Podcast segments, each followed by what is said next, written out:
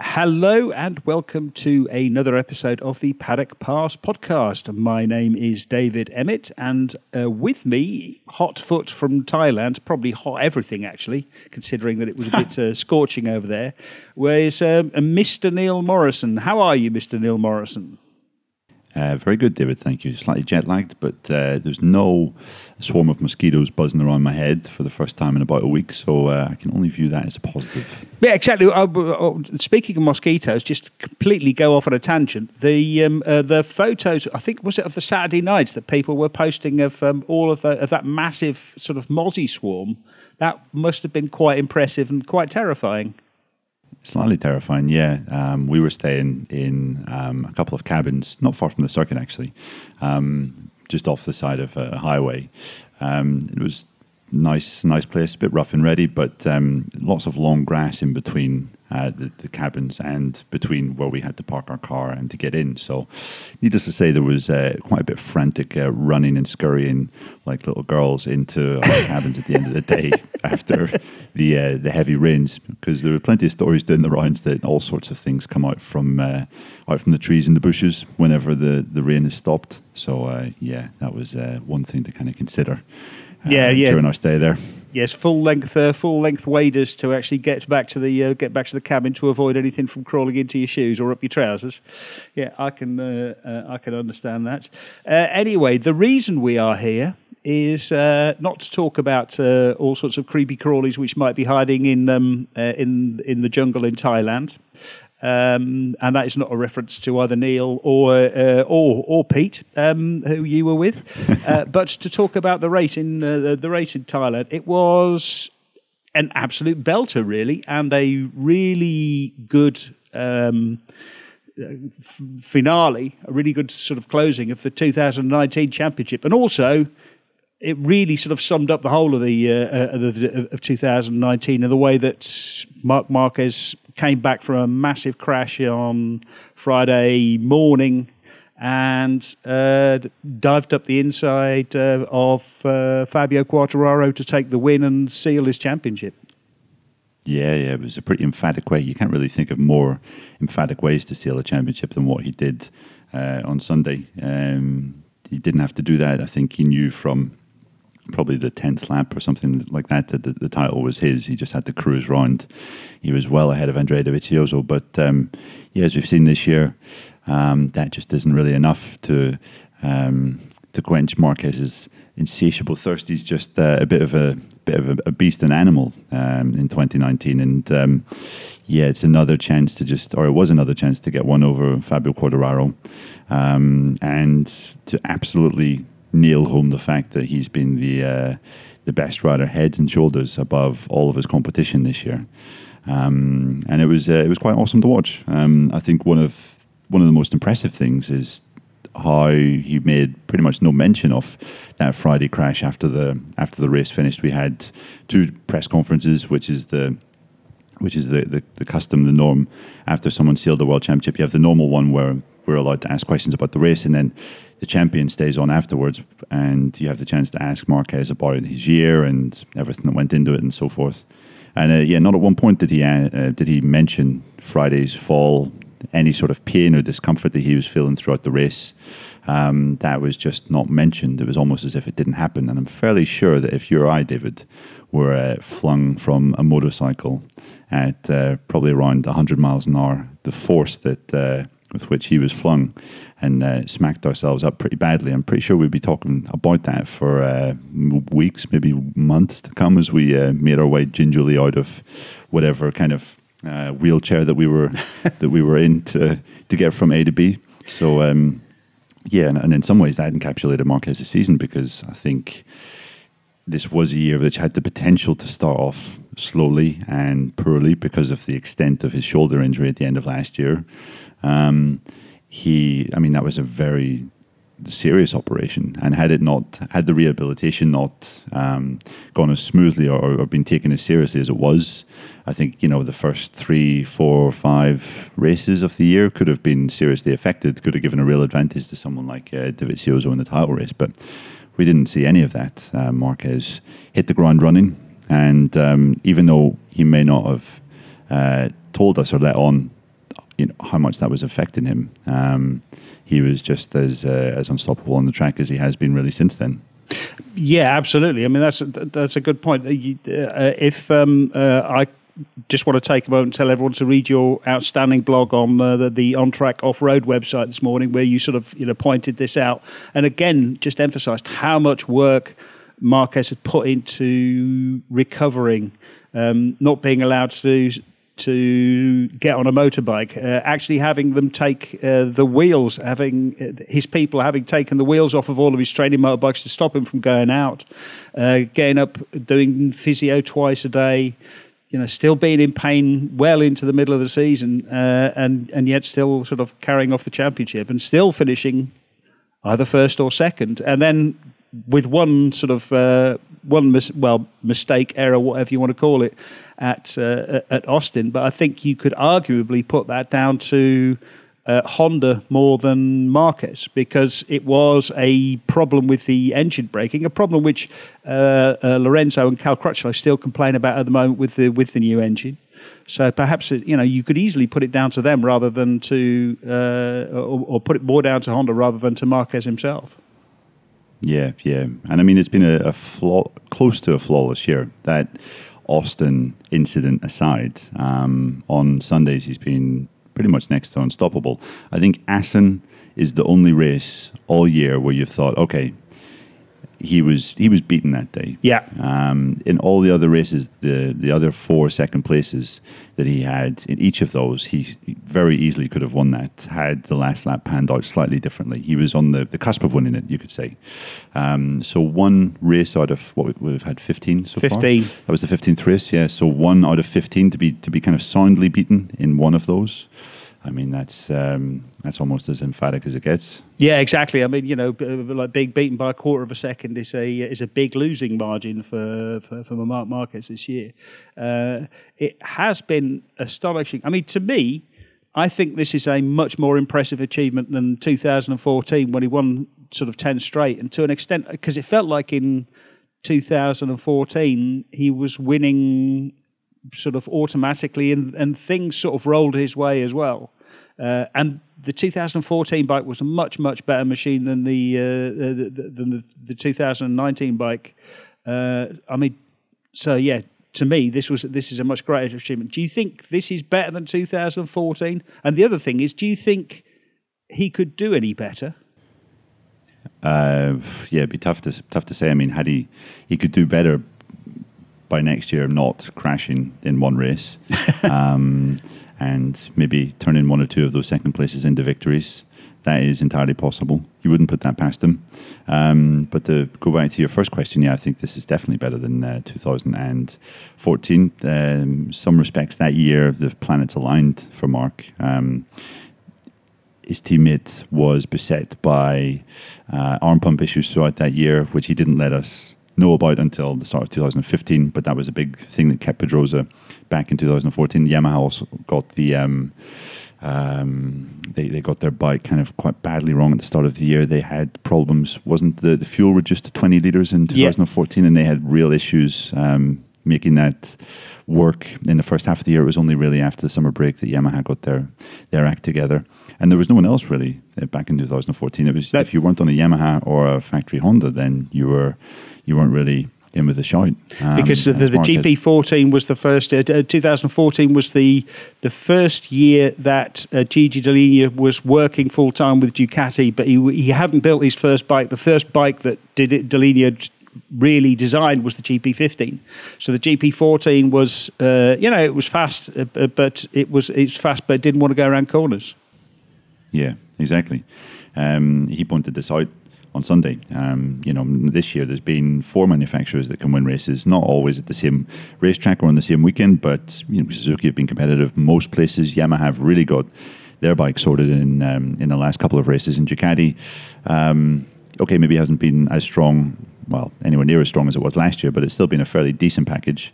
Um, so, and yeah, look at the struggles of Lorenzo and Crutchlow to understand that this Honda is really not easy at all. Um, so yeah, Marquez is. Uh, I think it's been his, his most comfortable year, and, and, the only thing which says it hasn't been is the fact that he hasn't won ten consecutive races, or he hasn't won thirteen races. But he still has a chance of equaling that win count. He's yep. got nine race wins so far. There's four races left, um, and I think if he wins the next two races, he'll um, he'll then have a higher points tally than he did in 2014. So he still has a chance to make this statistically his best ever as well. Yeah, yeah, exactly. Because if you look at uh, if you look at the next four races, there's Motegi, where you know he sort of lost out very closely last year and where he could easily win. There's Phillip Island where yeah, he's last year. yeah where he's just been outstanding. Um, there is uh, Sepang where I think he won last year. Uh, there's Valencia where he has won, but again, it's not, you know, Valencia is always a bit of a strange race. It's a strange track and everything. So he could easily win sort of the remaining four, and no one, you know, no one would really be surprised. But you said there are four manufacturers who could win a race. I would argue with that. I would say there are three manufacturers capable of winning a race, and there's Marc Marquez um, because the, the, Honda really has been nowhere. And you did, I mean, it was a really good job that you and Peter McLaren of Crash.net did with uh, catching up with Takeo Yokoyama.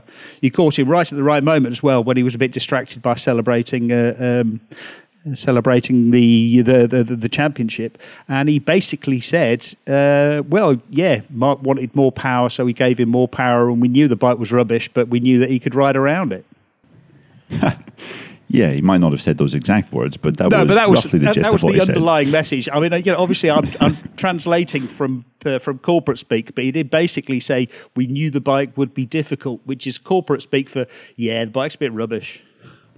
Yeah, I mean, it was I was kind of taken aback by how frank he was, to be honest. Um, I think that is the key to interviewing uh, Japanese technical staff to uh, catch them when they're a celebrating and b covered in champagne and kind of reeking of champagne.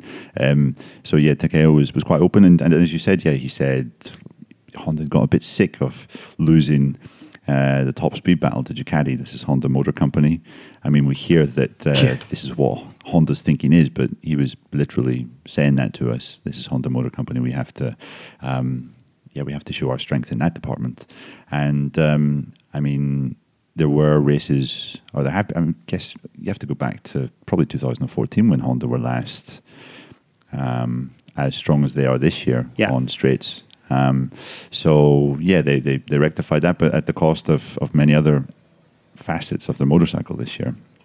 I mean, one of the most impressive things, if not the most impressive thing about Marquez's championship this year, was that obviously he's riding in a very different way um, to what we've seen in previous years. He's less um, desperate or all action on the brakes. He's able to carry a lot more corner speed. He's using his body in a different way.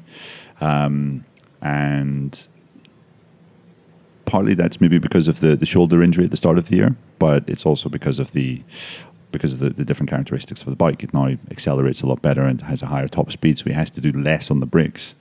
Um, and what Takeo said is that pretty much by the first race, Marquez had understood the new characteristics of the bike and how it needed to be ridden. And this is after he was around 50% fit, they say, at yeah. the Sepang test still quite some way from full fitness at the Qatar test. So he essentially had six days of running, you know, in kind of full fitness, in decent shape, before he had radically adjusted his riding style. I mean, that is a sign of, of true greatness when you consider that Lorenzo and Crutchlow are still kind of scratching their heads, wondering how to get the best out of this package. Yeah, yeah, exactly. I mean, you see it with you see it with Cal, where he's um, uh, with with Crutchlow, he's strong sometimes, uh, and he's sort of nowhere at other times, and it just sort of depends on whether the bike is is going to come to him or not. Um, whereas, I mean, honestly, to me, the strongest, uh, the most impressive thing about Marc this year is the fact that uh, he has either won everywhere or, as you said, you know, he's only been you know been properly beaten once this year, and that was at, uh, at Assen. All the other races, um, he's been.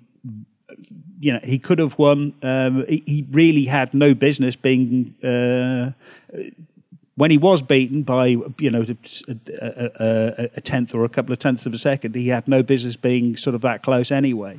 So it's yeah, or even at races he won, I mean, let's be honest, Misano, yeah. he had no business winning at Misano. He probably had no business winning in Thailand either. Yeah, yeah, yeah, yeah, yeah, yeah, yeah, ab- absolutely. I mean, you, you know, well, if you look where uh, look where the rest uh, finished. So, what was it? Second, um, uh, uh second Honda was the 2018 bike. You know, it's yeah, it's, it's it's insane. After that, you're going down to sort of like 12th, and then you're going down to Lorenzo. Now, Lorenzo is still injured, obviously, and that's still that's that, that's a problem. But he's just never really wrapped his head around the the, the, the way that the Honda has to be has to be ridden. So it's just yeah, uh, yeah, and of course, uh, perhaps the most impressive thing is the fact that Honda. I mean, sure, the, the you know they're, they're, going to win the manufacturers championship, but the uh, the only it's only the first bike across the line which uh, which counts for the uh, uh for each manufacturer, which counts for the manufacturers championship. But they're in it for the team championship, which is combined points of both te- uh, both riders. And I think between them, Jorge Lorenzo and Stefan Bradl, when he was replacing him, have scored 33 points in that. And the other 325 are all Marc Marquez. And they're only, was it 19 points or something behind, uh, uh, behind Ducati? That, that to me, and ahead of Suzuki, ahead of Yamaha, ahead of all the rest. That's, it's, just, it's just insane. Yeah, it's staggering. I mean, it's kind of embarrassing for the other guys, to be honest. I mean, they must be looking at that thinking, wow, uh, what what can be done. Um, but um, another facet that is quite impressive, um, not exactly surprising, is on Sunday in the Champions press conference. Um, Steve Day asked Marc, "What now? I mean, what is your motivation?" And he was already thinking about, okay, well, what goals can I set myself for the remaining four races? And he said, yeah, that's the goal now to get the triple crown. I mean, continue like considering or if you think that Marc will continue on in his current way, which I, I, think he will do until the end of the year, they're going to win the Constructors' Championship. But he's set himself that target of now winning the Teams' Championship as well. So that's that's his goal for the final four races. And then he came back to Spain on Monday. He was at a, a Repsol sponsorship event in Madrid uh, on Tuesday. And uh, I was reading some of the things that he had told the Spanish press there, and he said also another thing. Uh, every time I've won a championship in the past, prior or before the last race, I've crashed at the next event. So that's my motivation for the next one is to put that right. You know, so it's just constantly looking for little things. Okay, where can I improve? How can I get better? Um, and he's, you know, he's looking at names from other sports to try and gain inspiration on how they approach um, surpassing their previous achievements. And he was noting Rafael Nadal, Leo Messi, you know, tennis and football superstars, and I mean that's that's the level he's operating at, and that's who he's looking to replicate. And if you look at those guys, they've dominated their sport for, um, well, Messi's case, I would say like 12, 12 years, maybe 13 years. Nadal is probably around the same time as well.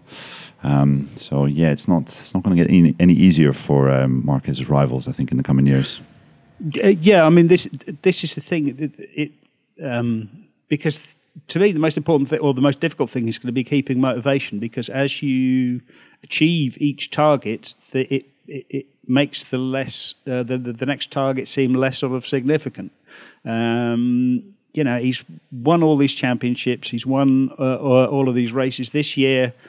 I mean, I honestly can't see how he could um, how he could improve on it, just because this is this season was so close to perfection. Um, but the thing is, you sort of see that people. The, the danger, I think, now is that they they lose fa- uh, focus. I wrote on Twitter that um, I think this this reminds me a lot of uh, Valentino Rossi's 2005 season, uh, when it just seemed, you know, you you before the race started, you know, you wrote his name in pencil in the winning chair, uh, uh, in the winning column, and were surprised when it didn't sort of uh, when it didn't happen, just because he was so much better uh, better, better than the rest.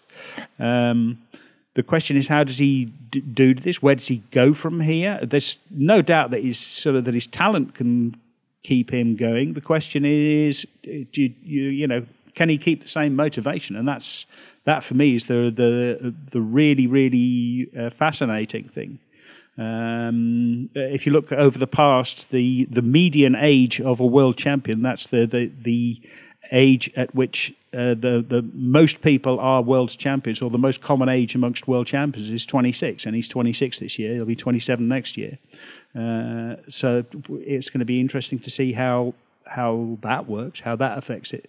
Um, but perhaps um, he will find his motivation from the man who came second and was pipped at the post, uh, Fabio Quartararo. We have to say that was quite a race from Quartararo. Yeah, it was, and I think everyone, well, not everyone, but uh, most of the top riders were asked about Fabio on Sunday, um, and Marc and Rossi's reaction to it were exactly the same. It was like, okay, we knew this kid had talent, we knew he was good, but none of us expected this kind of uh, performance or him to be capable of producing these kinds of performances. Um, it was a, it was another stunning stunning ride from Quartararo, leading from the start, dictating a, a fierce pace. Um, there was a time when he was just rattling off. I think it was low minute 34s. That was the, the race pace, um, and it, his consistency was really staggering. Um, and I think Marc came within maybe two or three laps of maybe giving up because he thought, right, I'm going to give it two laps. Fabio was approaching around one second ahead. Um, and Marc then set after him, and he managed to, to close him in just a little bit. But had he not basically had Fabio resisted those two laps, I think Marc would have had to say, you know what, I think he's going to be the better man today. Um, but from even to put Marc in that position uh, was quite something. Comfortably outperforming Rossi, Morbidelli, um, making Vinales, or showing Vinales up again. Yeah. Um, and um, yeah, I think essentially he's making a lot of people have quite a lot of problems because if it wasn't for Fabio insisting on leading from the front and having such a, a fantastic ability to do this, um, maybe we would have seen the likes of Marquez um, feel his way into the race a little more. We know Vinales isn't very good at the start of races. Um, that probably would have played into the hands of the Suzuki's and the Ducatis, and maybe we would have had a closer race at the front. But with Fabio in this kind of form um, and being able to be as fast at the start of a race as he is, you know, in the middle and at the end, something that Vinales still hasn't got his head around.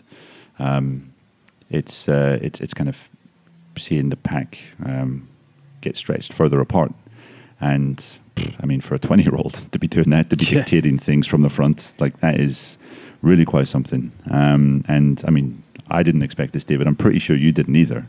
No. Um, I mean, we, we have a, a, very a very special rider on our hands. Yeah, yeah. I mean, uh, uh, for sure. Obviously, he had a little bit of help this uh, this weekend. He finally got the extra uh, 500 revs. Um, uh, I, I, think I think it was Simon Crafar who had a really good explanation for it um, in pit lane. He was sort of saying it's not really about the uh, uh, it, it, it's not about going faster. It's sort of in top gear with those extra 500 revs. It's not about it topping out more. It's more about um, uh, downshifts. It gives you more freedom to choose where you're going to downshift to over rev, uh, to keep a bike in a uh, in a lower gear um, knowing that the knowing that the bike will actually accept it, so that you can so you can get better drive out and uh, and have better gear selection on the on corner exit. Just basically go faster on corner exit. So uh, that obviously helps, and, and, obviously. Thailand was the race where he was going to get that, uh, where he was going to get those re- extra revs because it's the place where he most needs them. I think Buriram and Motegi are the two circuits where he will actually get the most benefit from the uh, from the extra revs. So it's obvious that, uh, that that was where they were where they were going to do it. Um, but it's also obvious that Fabio really is a, a, little bit special. Do you think that if um, it had not been if it had been Maverick Vinales ahead of him, or maybe uh, Danilo Petrucci, and Marc would have tried quite so hard to win? Um, it's a good question. Maybe if it was Petrucci, no. If it was Vinales, absolutely yes, 100%. Um, yeah, I think he would. I, I, I really do think, um, think he would have done what he did on the final lap. Um, he was asked on Sunday how would he like to be remembered when he retires, and he gave quite a good explanation, saying why is it that Randy Mamola is remembered uh, with greater affection than a lot of guys that won world championships in the 80s, maybe like Eddie Lawson, for example? And it's because of the show, he, what he contributed to the show. And Marquez said that this is how I wants to be remembered this kind of all action, never give up, uh, 100% to the last corner style that he's he's kind of notorious for. Um, and you know what better way to, to win a world championship? So yeah, I think I think he had it in his mind that right, I'm going to win the race this weekend, become world champion in the most emphatic way possible. And the fact that uh, you know it beats the guy that everyone's bigging up to be my next rival over the, the, the coming five or six years, all the better. Yeah, uh, I think Marquez thinks that uh, Quartararo is his uh, is his next rival too. Because I, I mean, I had a sort of a, a brief chat with someone from Honda quite early in the season, maybe uh, uh, either Austin or Jerez, and he basically and he basically said, you know, Fabio's the only rider that Marc's afraid of um, really afraid of because he knows that Fabio's not afraid of him. Um, so that makes for a really, really interesting challenge. I mean, why is Quartararo beating the other Yamaha riders? Um, well, obviously his his level of talent is exceptional, but I think that alone doesn't really explain it because you could look at Vinales, I mean Rossi. These guys are no, you know by no means uh, duds, um, but I think it's it's it's the understanding of how the Yamaha needs to be ridden. Um, I know that's like such a. It, might sound a bit hackneyed because it's been said over and over, but I mean, you look at Lorenzo Zarco as well when he was basically beating the factory guys in 2017 on a bike that was one, one and a half years older than theirs. Um, they understood exactly how that Yamaha needs to be ridden, and I think Vinales has spent three, close to three years now, bashing his head against the garage wall um, trying to make his more aggressive uh, style work um, on the bike, and it's just it's not quite come out with the same results as Fabio's getting at the moment. Um, I think there's there's incredible bravery. Um, there was, uh, I think it was um, Wilco Zeelenberg was speaking to Matt Oxley after the race at Misano, and Wilco was saying some really interesting things about Fabio's ability to to manage the front um, maybe he wasn't saying it's exactly Marquez esque, but his ability to feel the front and the, the limit to save quite substantial front end slides is, is really that's quite special as well. Um, and yeah, fearlessness, you know, just fearlessness, and, and he's riding a, a, real wave of confidence at the moment. Um, you know, I think all of those things are are contributing to that. He's in a he's in a good place. He's probably never been in a a team as good as this, um, and he has that sort of fearlessness that comes with, with youth and being a rookie and having never having been comprehensively beaten by Marquez. You know, there's only so much I'm sure Vinales, someone like Vinales can take. I mean, he's had his ass handed to, to him by Marquez for three years now when he's on a bike that should be capable of fighting him. Um, Fabio hasn't had that yet. And, uh, you know, that fearlessness, I think, goes, goes some of the way too. Yeah, I mean, you could see how uh, well, I mean, Quartararo's reaction after the race was really instructive. You could really see that. I mean, he was angry and frustrated at being beaten in the uh, uh, sort of in the last corner. When he, you know, he tried the last corner pass. He knew that he was going to get past sort of on the back straight, um, and he knew he had to try and get, try, try and get back again on Marquez. And he tried, run wide, couldn't get it turned uh, enough, lost too much drive, and Marquez was back up the inside on him uh, uh, to to take the win.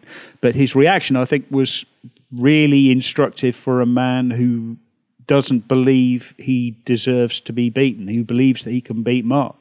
Um, it wasn't sort of oh well, what a shame. Never mind, I lost to the uh, to, to the world champion. Even though he actually said that in the press conference, you know, I'm getting this close to an eight times world champion. What he was really we, we was saying was uh, it was stolen from me. I'm going to get him next time. Just you wait.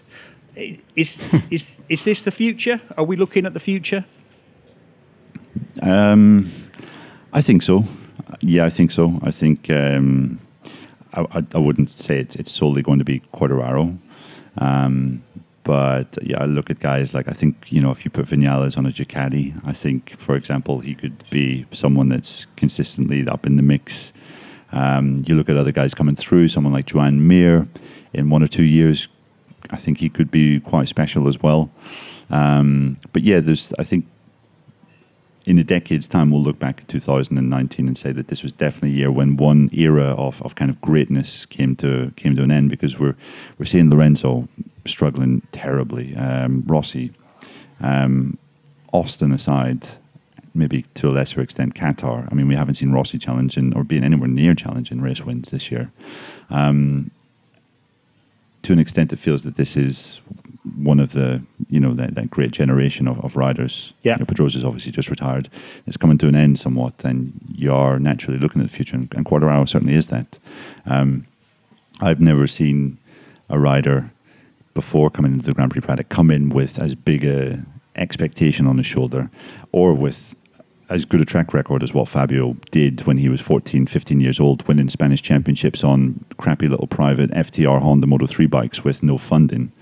Um, the first year that he won a Spanish championship, they didn't have, they didn't even have like number one place. They had to borrow, you know, celebratory championship winning number one place to put over the front of his bike from a rival team because they were so underprepared and uh, slapdash. You know, that's, but yet he was, he was kind of showing up the guys that were on Alzamora's Estrella Galicia Hondas, you know. So stuff like that, that's, you know, you only do that if you're a very special young rider. Um, he obviously lost his way, but yeah, he's, yeah, I think he's the future. Yeah, yeah. Um, and our colleague, um, Adam Wheeler, who's obviously appeared on the Paddock Pass podcast a few times before. Um, he has his reservations, and I think eh, kind of justifiably so. He keeps saying to me, like, look at Zarco. I mean, look how Zarco has lost his way whenever that kind of excitement regarding a new rookie um, passes. Um, but I think there are some real differences with um, with Fabio situation age. and age exactly being one of them. Yeah. Yeah, I mean, um, age, it, it's a big thing. Zarco is what twenty nine now. Um, he was twenty seven when he got on the uh, uh, on the Yamaha um, Fabio is 20. It's a uh, it, it, it's very very different. It's also a very very different sort of uh, time period, if you like. It's a it's a very different stage in his career. Um, Quartararo came without being a champion. Zarco was already a double Moto 2 champion, and Zarco had taken a while to get up to speed. Uh, and also, Quartararo's already outperformed Zarco in terms of points and in terms of podiums. I think Zarco got two podiums in his first year, and this was Fabio's fourth or his fifth. I can't remember. Um, yeah, this was his fifth. Yeah. Um, I'm trying to remember how many podiums Zarco got in his first year. I think it was more than two. Um, but you know, yeah, I think you know Fabio's probably got more than more than what he got. Yeah, I don't think he got as many as five. Um, yeah, no, no, no, exactly. I mean, uh, I remember looking at the numbers and seeing that that the Quartararo is already out, outperforming Zarco. I think um, obviously, you know, Quartararo is on a better bike because because he's on a current bike, but um, yeah.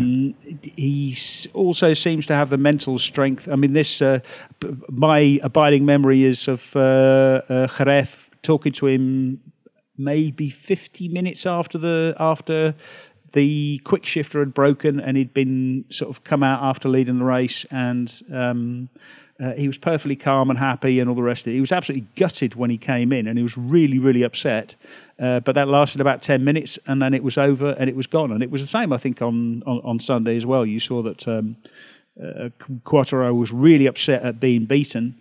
Um, but by the time he got to the press conference, even by the time he got into Parc Fermé, he would, he'd uh, uh, uh, sort of learned, accepted, understood it, put it behind him, was looking forward to uh, trying to figure out a, a, way to beat uh, beat Marquez. Yeah, yeah, and I think you well almost mentioned it there. I think one of the things that says that this guy is special is that two of his most impressive races this year have come at Jerez and Misano, two tracks that are notoriously difficult for grip in very, very hot conditions when a lot of other people were struggling with a lack of grip, and he was there. Okay, Jerez wasn't quite leading from the front, but he was he was chasing Marquez down whenever his gear shifter broke um, in second place, way ahead of the other Yamahas. And yeah. Misano, I mean, he was leading from the front, and those were as difficult conditions you're going to find anywhere. Uh, the ones that we had at Misano a couple of weeks ago, and he was there. So that I think that's confirmation that uh, yeah that we've got someone really special here. Yeah, absolutely. I think the, the problem now or the issue now is that Yamaha have to produce a better bike, but it feels like uh, there have been lots of new faces in the Yamaha garages. There's new and uh, well, there's, there's new Japanese engineers, but also old Japanese engineers who were involved in the project, project previously. Uh, there's more changes going on in the background. Um, I spoke to uh, uh, Lin Jarvis asked Lin Jarvis about doing an interview about the changes um, going on in Yamaha. He says, "Well, uh, yeah, happy to do it, but uh, later on we're still sorting a few things out, and so there's there's definitely sort of things going on which are going to make oh, yeah. which is yeah it's really going to make uh, life interesting. Uh, we've seen again a carbon swing arm for uh, uh, which so far only Rossi has used the new exhaust which gives a little bit more power. So there's clearly uh, real shift. We've seen them already bring two uh, two prototypes of the 2020 bike. Um, so I think there's real reason for optimism to think that Yamaha are going to do better. Yeah, and just to back up what you were saying there, Dave, um, I mean, we learned a couple of races ago that um, Yamaha are now doing what Honda has done in the past. Um, they're going to Ducati, which is known for its exemplary electronics package, and they're starting to handpick some guys from there. They did it obviously with uh, Michele Gadda, who was involved in Ducati's World Superbike project before he moved across to to the Pata, the, the Crescent uh, Yamaha World Superbike team, and now he's working in MotoGP. He has excellent expertise, and of course, there's news that uh, they're going to be picking up Jack Miller's telemetry guy, uh, Marco Frigerio. Um, he'll be moving across at the end of the year. And if Paddock Whisper is to be believed, this guy Frigerio is a big coup because he knows apparently all the secrets of the Magneti Marelli software. Um, and Ducati are really quite upset that he's defecting because they know that he knows uh, a great deal of, of what makes their electronics package um, so good. So yeah, so Yamaha, they're, they're, finally. I mean, we've for close to what three years we've sort of spoken on this podcast incredulously wondering what is going on why is there no signs of progress what where's the joined up thinking we've finally got it um, they're attracting some very very able personnel um, they're changing a lot of positions behind the scenes, as you said. Uh, European test team, changing a lot of, um, putting a lot more responsibility on their European headquarters. I mean, yeah, Yamaha are are getting serious and about time. Um, and it, and it shows. I mean, you would say now that Yamaha has as strong a package as anything on the grid. You would have to say, judging by Misano, um, judging by Thailand. Interesting little tidbit from the weekend was um, Dovizioso talking about Aragon he was saying, you know, like, okay, we beat Yamaha there. Me and Jack finished on the podium ahead of Maverick and Quartararo, but I'm conv- Dovizioso was absolutely convinced that they messed up their tire choice for that race. Had they chosen the soft rear tire like he did, uh, the Yamahas would have been up there in Aragon as well. So, yeah, yeah they're in a they're in a good place. Yeah, exactly. Like I said, there's been lots of changes uh, back in Japan, and that's all filtering through to to it. And it looks like, or from the reports I was saying, it looks like Zarco is going to be the test rider for next year. Um, yep. Galbusera, Rossi's current crew chief. Sorry, as with Silvano Galbusera, Rossi's current crew chief, as the head technician of yeah. the, t- the the test team. Yeah, exactly. It, which is also interesting because you know Zarco has a very particular corner speed, smooth corner speed style, very much like Lorenzo. If Quartararo's got the same style, then he sort of makes you wonder. Uh, you know, is this the direction that the bike is going to go in? Which is fine, but it also they also need to be able to overtake people because you don't always get to sort of you know lead from the lead from the start. Uh, uh, it, it, so yes, it's going to be it's going to be very interesting to see sort of what happens. Uh, if they can find some more horsepower, that's going to be a really big uh, a really big deal. Uh, so uh, we shall see with that. Where does that leave? I mean, we saw well, we saw the strength of the of the whole package because we saw not only was uh, uh Vinales there, but uh, Morbidelli was also competitive. Uh, Valentino Rossi did not have such a great race, um, no. But the fact that we had, you know, three Yamahas in the top six, four in the top eight, um, it, as you say, it, it, it's it's a it's a sign that the Yamaha really is uh, really is uh, improving. Um, the mystery of Maverick Vinales. Yeah, just sorry, sorry, Dave. Before we go on to, to Maverick, um, another thing Marquez was noting how well that bike is hooking up out of corners. And yeah. he said basically in the uh, the second half of the lap in Thailand, whenever he was following Fabio, uh, he said the traction that they're not getting in second, third, fourth gear while in a lean angle, that is something that they've really got right in recent races. Um, so yes, that's quite impressive. Also, yeah, I mean, I think that's um, I think that's a sign of the, of the the basics of the bike is good. That the basics of the bike is you know the the the, uh, the, the basic design is good, and it really is just sort of you know tweaking around the edges to make it uh, to make it really impressive. Uh, but Maverick was not having was not finding the traction. He wasn't finding the traction, and it's yeah, it's it's the same old story, isn't it? It's um, he's now worked out how to get good starts. Um, last couple of races, he started well.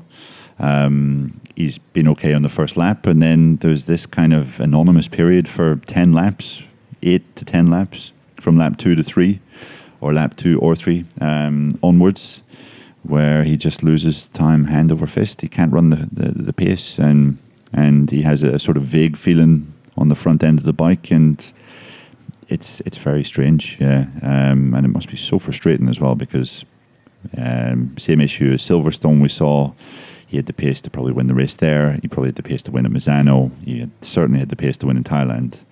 Um, he's not getting the results that he uh, he could be getting, um, and he seems none the wiser uh, no, why he's struggling in this part of the race. Exactly, because his pace in the second half of the race is just is outstanding. I mean, he was catching he was catching the leaders at the end. He was doing the same. Um, uh, he was easily doing the same pace as them. It's just that for about sort of five or six laps, he was half a second or, or more slower.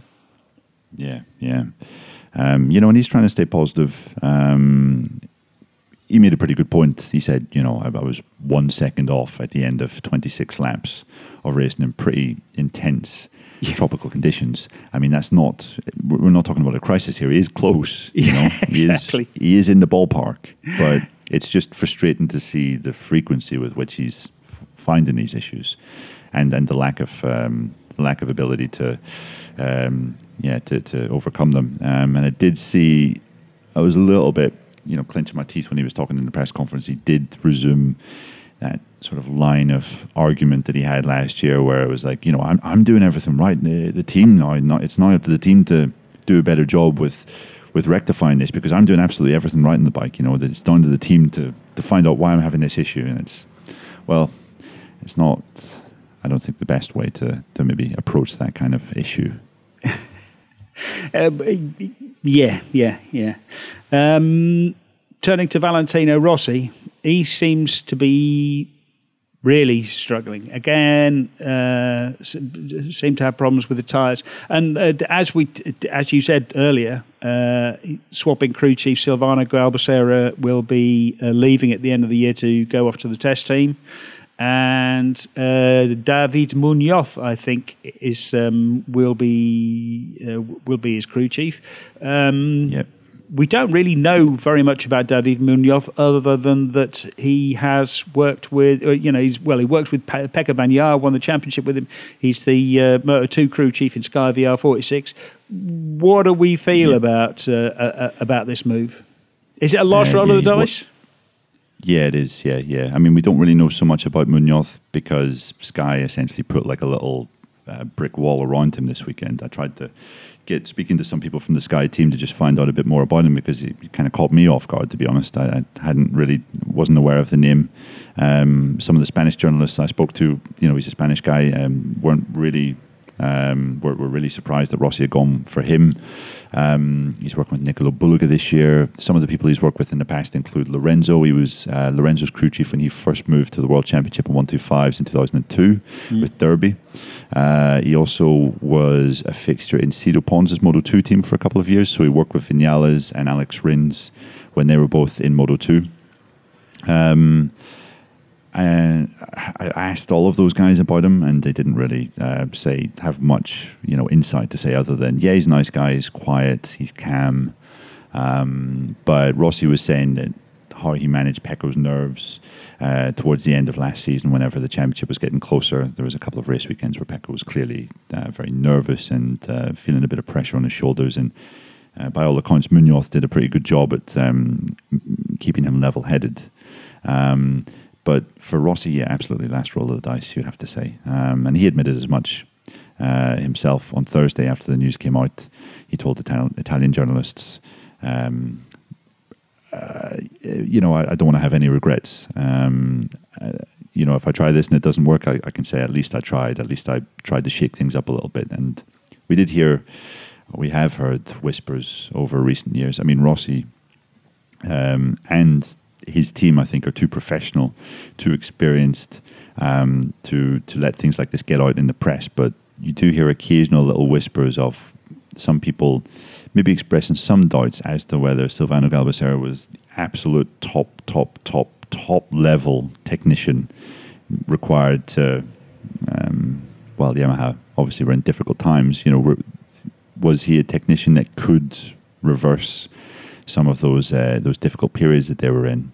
Um, maybe not. I'm not sure. Um, but some whispers suggested that he maybe wasn't. Um, so yeah, it's uh, it's last roll of the dice. Um, fresh face coming in. We've seen Esteban Garcia on the other side of the garage come in with no experience of the M1, and, and Vinales has done pretty well yeah. this year after a, a, desperate start. I mean, you know, he's consistently there now.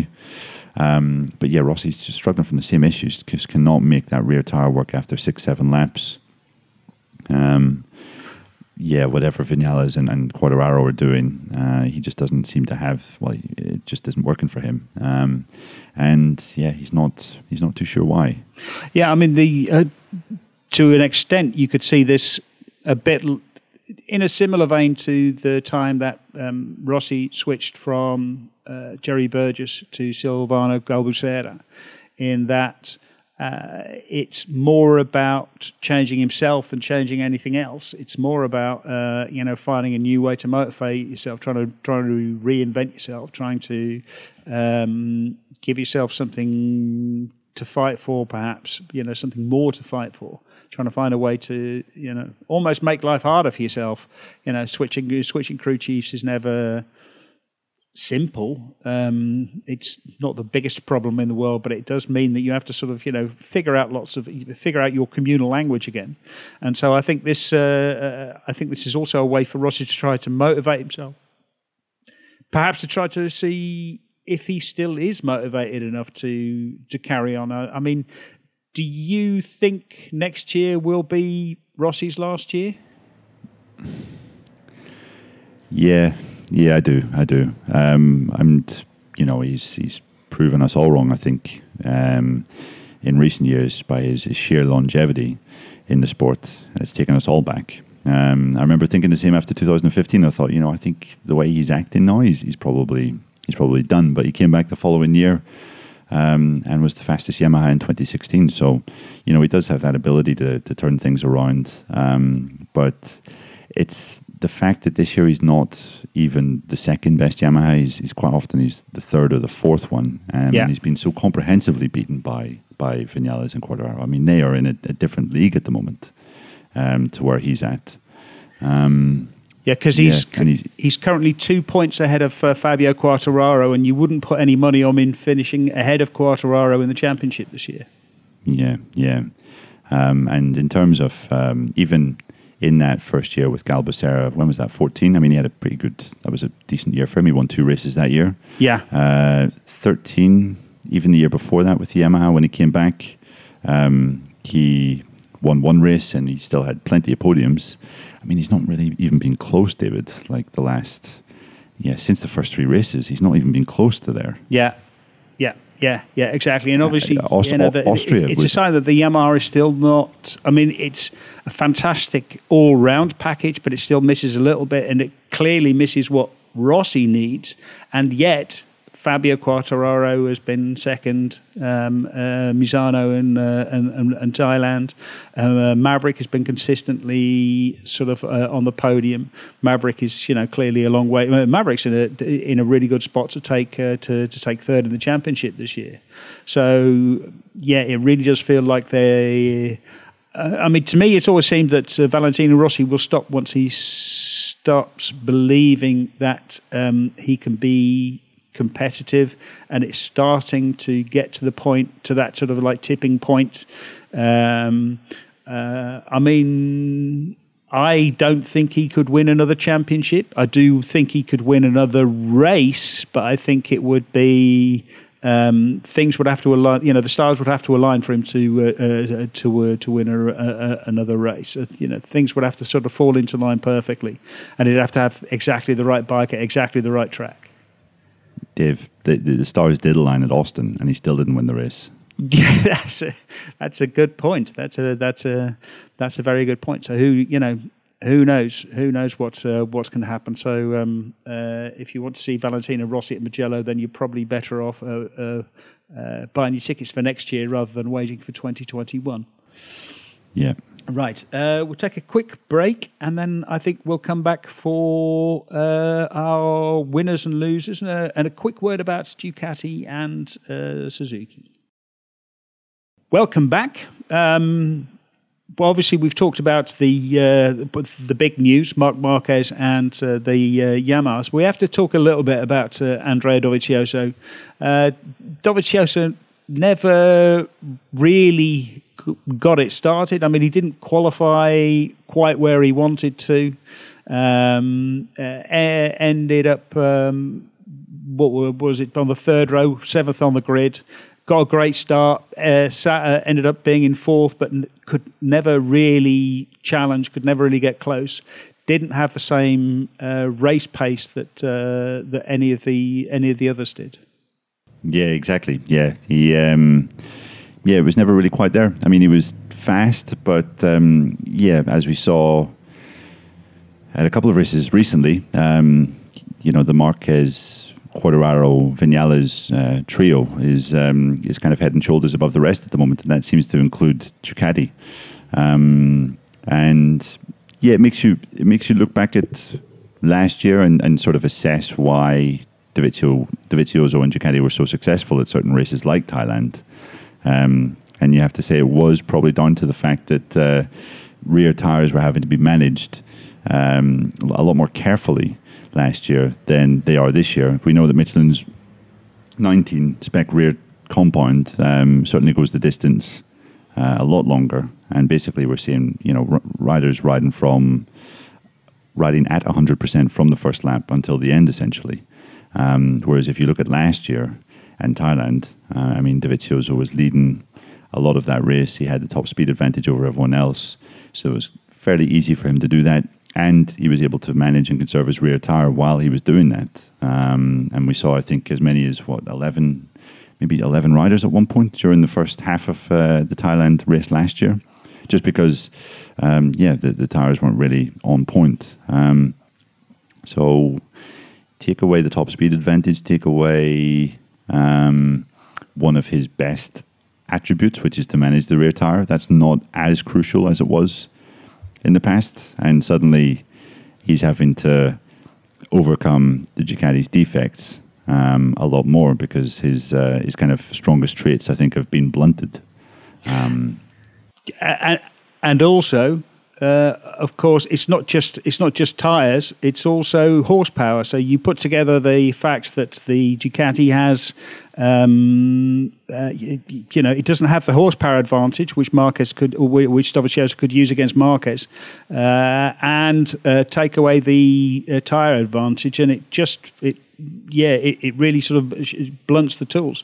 And it looks like uh, the 2020 tyre is going to be uh, sort of even better in that respect, or, or worse, depending on which way you look at it. Uh, the, the tyre is going to be tested at Phillip Island, but uh, the feedback on that has been really, really good. It warms up quickly. And it's up to it's up to speed quickly, and it's, uh, it's you know it's another one of these tyres that you can just push right from start to finish. Yeah, yeah. So Ducati are clearly going to have to to do something to to you know work on. I don't know. It, it you know Dovizioso clearly believes that the philosophy of the Ducati needs to change um, next year. Um, but I think uh, Gigi Dall'Igna spoke to someone from uh, Italian website GP1 over the weekend, and uh, Gigi Dall'Igna was very much in the camp that the philosophy of the bike does not need to change, and that only um, only some of its uh, of its of its stronger facets will be enhanced, basically. So, uh, yeah, it does seem that um, they're both singing from different. Um, they're not singing from the same hymn sheet. And again, this is exactly what uh, one of the reasons why there are such strong rumours of a uh, of a split between Dovizioso and uh, Dall'Igna. It also makes you suspect that. Um, uh, this is one of the reasons why Dall'Igna has, uh, uh, well, make keeps making uh, what is it? Keeps on making uh, making sort of moon eyes at um, at Jorge Lorenzo because he believes that Lorenzo can actually use the strengths of the bike to, to, to for it to be competitive. And uh, Dovizioso keeps on asking for a bike which will turn, and he keeps on not getting a uh, bike which will turn. So you sort of expect that Dovizioso could be seeking opportunities elsewhere for 2021, but uh, we shall have to see see about that really. Yeah, yeah, exactly. There's not really anything that you're hearing from Ducati at the moment, which indicates that um, Dovizioso will be staying beyond that. So yeah, and um, uh, once again, also turning to Suzuki, um, Alex Rins finishes fifth from I think was it tenth, 9th, tenth on the uh, on the grid. Yeah, tenth on the grid, fourth row, as usual. Um, you know, a, a, very mediocre qualifying session, uh, but he fights. His, he manages to pass people, something which almost uniquely, I, I, should think that if we go back at the end of the season, if we go back and pass, uh, count all of the passes uh, uh, made and all of the positions gained, then uh, Alex Rins is going to be sort of head and shoulders above the rest. But that's in part because he, he's just so bad at qualifying. What is going on with Suzuki? Yeah, yeah. I mean, it's um, it's something that he doesn't really seem to understand. Um, because I mean, Joan Mir's qualifying hasn't exactly been desperate. You know, I think Mir's, you know I qualified Rins um, was by no means a, a, disgrace. I wouldn't say Rins is a disgrace on, on in qualifying terms, but yeah, he's definitely a well a long way below where he needs to be.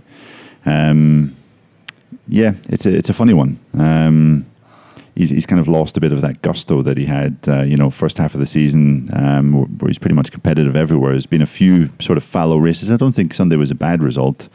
Um, but I just think that Yamaha's recent improvements have really um, demoted Suzuki from, you know, where they were. Um, maybe being possibly the best bike on the grid to being one of the best bikes now on the grid.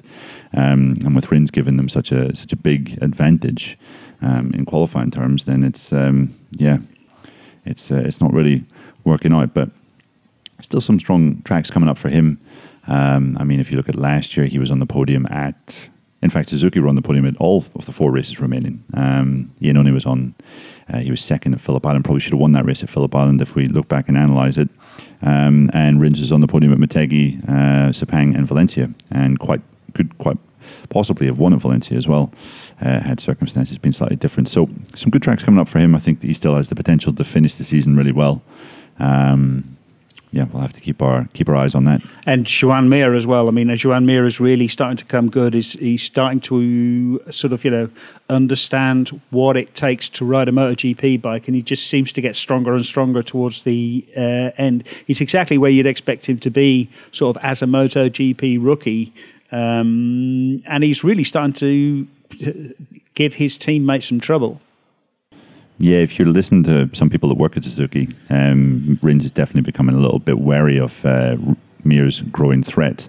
Um, is a little less inclined to let his younger teammate follow him on track, for example, or to um, you know uh, to relay some of the uh, the great um, setup changes that have aided him uh, on out on track.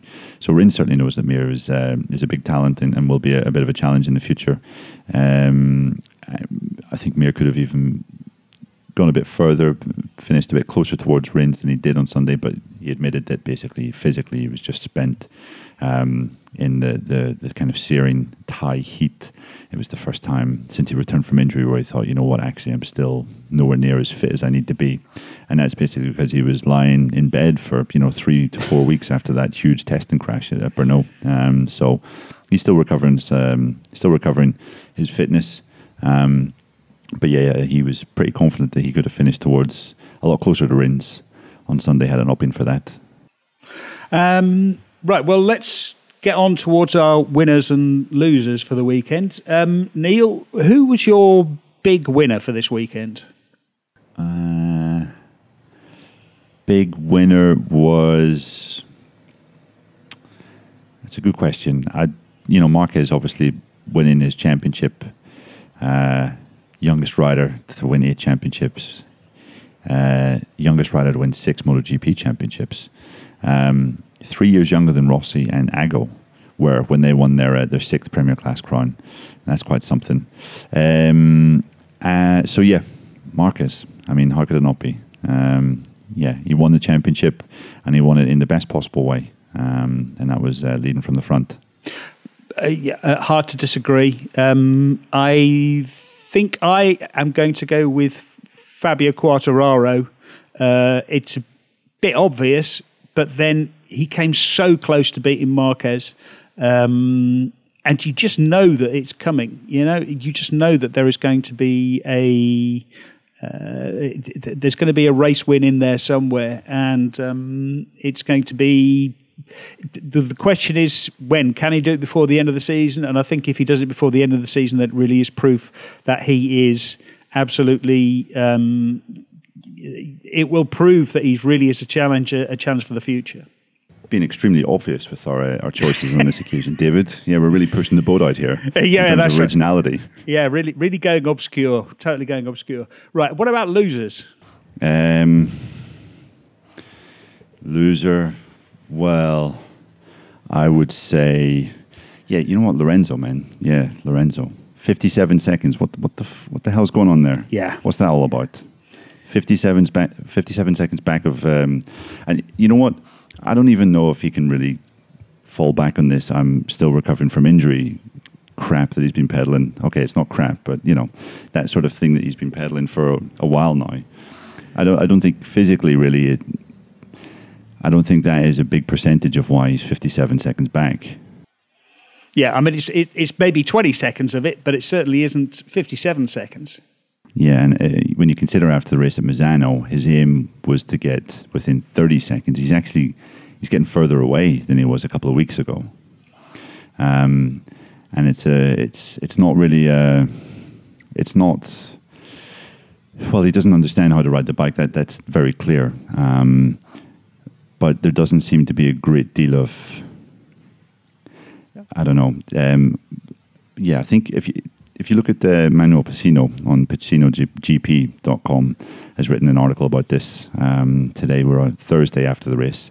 Um, yeah, it, basically he was saying that there doesn't seem to be a great deal of effort or drive on Lorenzo's part to to make this work at the moment. Yeah, but if if Ducati, if he knows that Ducati are going to offer him a ride uh, for you know 2021, um, then perhaps there's no real need for him to actually make the effort to try to uh, uh, to try to you know push it so far, um, uh, risk the injuries. Uh, and he can just sort of sit there and say, "Build me a better bike, and maybe I'll go faster." And you know, Honda don't want to fire him. It's obvious they don't want to fire him because otherwise they would have. Um, so they'll just keep him there, and uh, he can sort of sit and cruise around near the back, unless Honda build a much better bike next year. Yeah, but the, the idea of that is just absurd. You yeah. know, rider of Lorenzo's quality being content to not even apply himself. I mean, it. You know, I'm not saying that that's going to happen next year, but it does seem that he's he's very much off the opinion that he cannot get on with this year's bike, and therefore it's just a case of getting towards the end of the season and pinning his and hope hoping, on on 2020. Exactly, hoping every fiber of his being that. Um, next year's bike will be in some way more rideable for him into uh, into corner entry um, when he's braking. Um, but yeah, it's it's it's not good, um, and the consequence of that is he's being shown up tremendous, like desperately. Yeah, you know, we were down in pit lane after after the race, um, trying to get hold of some of Marquez's crew to speak. There were Marquez's crew were all celebrating in the garage, and Lorenzo trudges in with one of his technicians there, and he's smiling and he's nodding at everyone, saying congratulations. And you, you just think, how can a, how can a rider of his standing, how can he even physically bear that?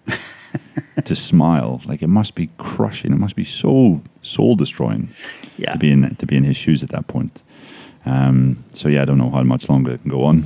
Yeah, I, yeah. I mean, I can't really top that. You're absolutely, uh, you're absolutely right that he is. Uh, um, he really is the loser of this weekend. Uh, I think I would have to go for Aprilia. Um, obviously, Aleix Espargaro was having another, you know, pretty good weekend, and they have another mechanical DNF, and I, I can't remember. Is that the th- the third this year or the second? Um, anyway, multiple. They've had multiple mechanical DNFs in races, and you can't afford to have them in races. Um, uh, Espargaro was coming off a good race in Aragon, uh, and so it, it, it, looks like they were going forward, and yet there they are. They, you know, every time there's there's sort of like a, a spark of hope, then something goes horribly wrong and they go backwards. So it just seems like it was a really difficult. Uh, uh, yeah, a really difficult year year for them. It was a really difficult weekend for them. You see again, Iannone was just in the points, fifteenth. Um, didn't really feature, even though he's had uh, some some decent results recently. So it's uh, obviously the focus for Aprilia is all on 2020 uh, and on the new bike, which is ex- we're expecting to see at Sepang next year. Um, but it must be very, very painful. A bit like Lorenzo, it must be very, very painful for them to have to suffer through this every time they get a sort of, you know, a, a little, a little sniff of success for it to be sort of whisked away from them through, basically through sort of stupidity. And um, uh, said it was a mechanical part which uh, broke, which which forced him to come in. That's just it's just not it's not or it, I think mecha- it, it, was an electrical part. It was a it was a piece which uh, which broke, but it was a physical failure. Uh, that's not good. Yeah, no, it's certainly not. Um, they could get away with that sort of in 2017. You know, the the RSGP's the you know the first full year of, of the RSGP being or the second full year of the RSGP as it was with them. But this is what two years on from that. Yeah, yeah, still same things are happening. Yeah, yeah, exactly. And it, it, it makes you worry that if they do build a fast bike for 2020, you're not sure whether it'll actually hold together to uh, to, to finish a race. Right. Well, uh, thank you very much, Neil Morrison. We better wrap up because I've just got a message saying that your uh, battery is low. Um, uh, we shall uh, speak to well, I shall speak to you again uh, soon. Uh, uh, I hope so. The next Paddock Pass podcast will obviously be um, uh, Steve English and Gordon Ritchie talking about the Argentinian round of World Superbikes. for us, well, we'll try and talk to you again after uh, or well, at, at, some point, at some way during the during the flyaways. Um, thank you very much for listening, and thank you very much, Neil Morrison, for talking to us on this fine morning. Thank you very much, David. It's been a pleasure as always. Um, just make sure to follow us on the social medias uh, Twitter at Paddock Pass Pod, Facebook, facebook.com slash Paddock Pass Podcast. We have a Patreon where you can help uh, support us um, uh, financially to go around the world uh, to actually bring you all of this. Um, we will have some special stuff for Patreon subscribers, uh, uh, not up yet, but what will be going up in a moment will be the interview which Neil and Pete did with Takeo Yokoyama, so you can hear what Takeo Yokoyama has to say about Marc Marquez and the Honda. Um, you can find us on patreon.com slash paddock pass podcast. So thank you and goodbye.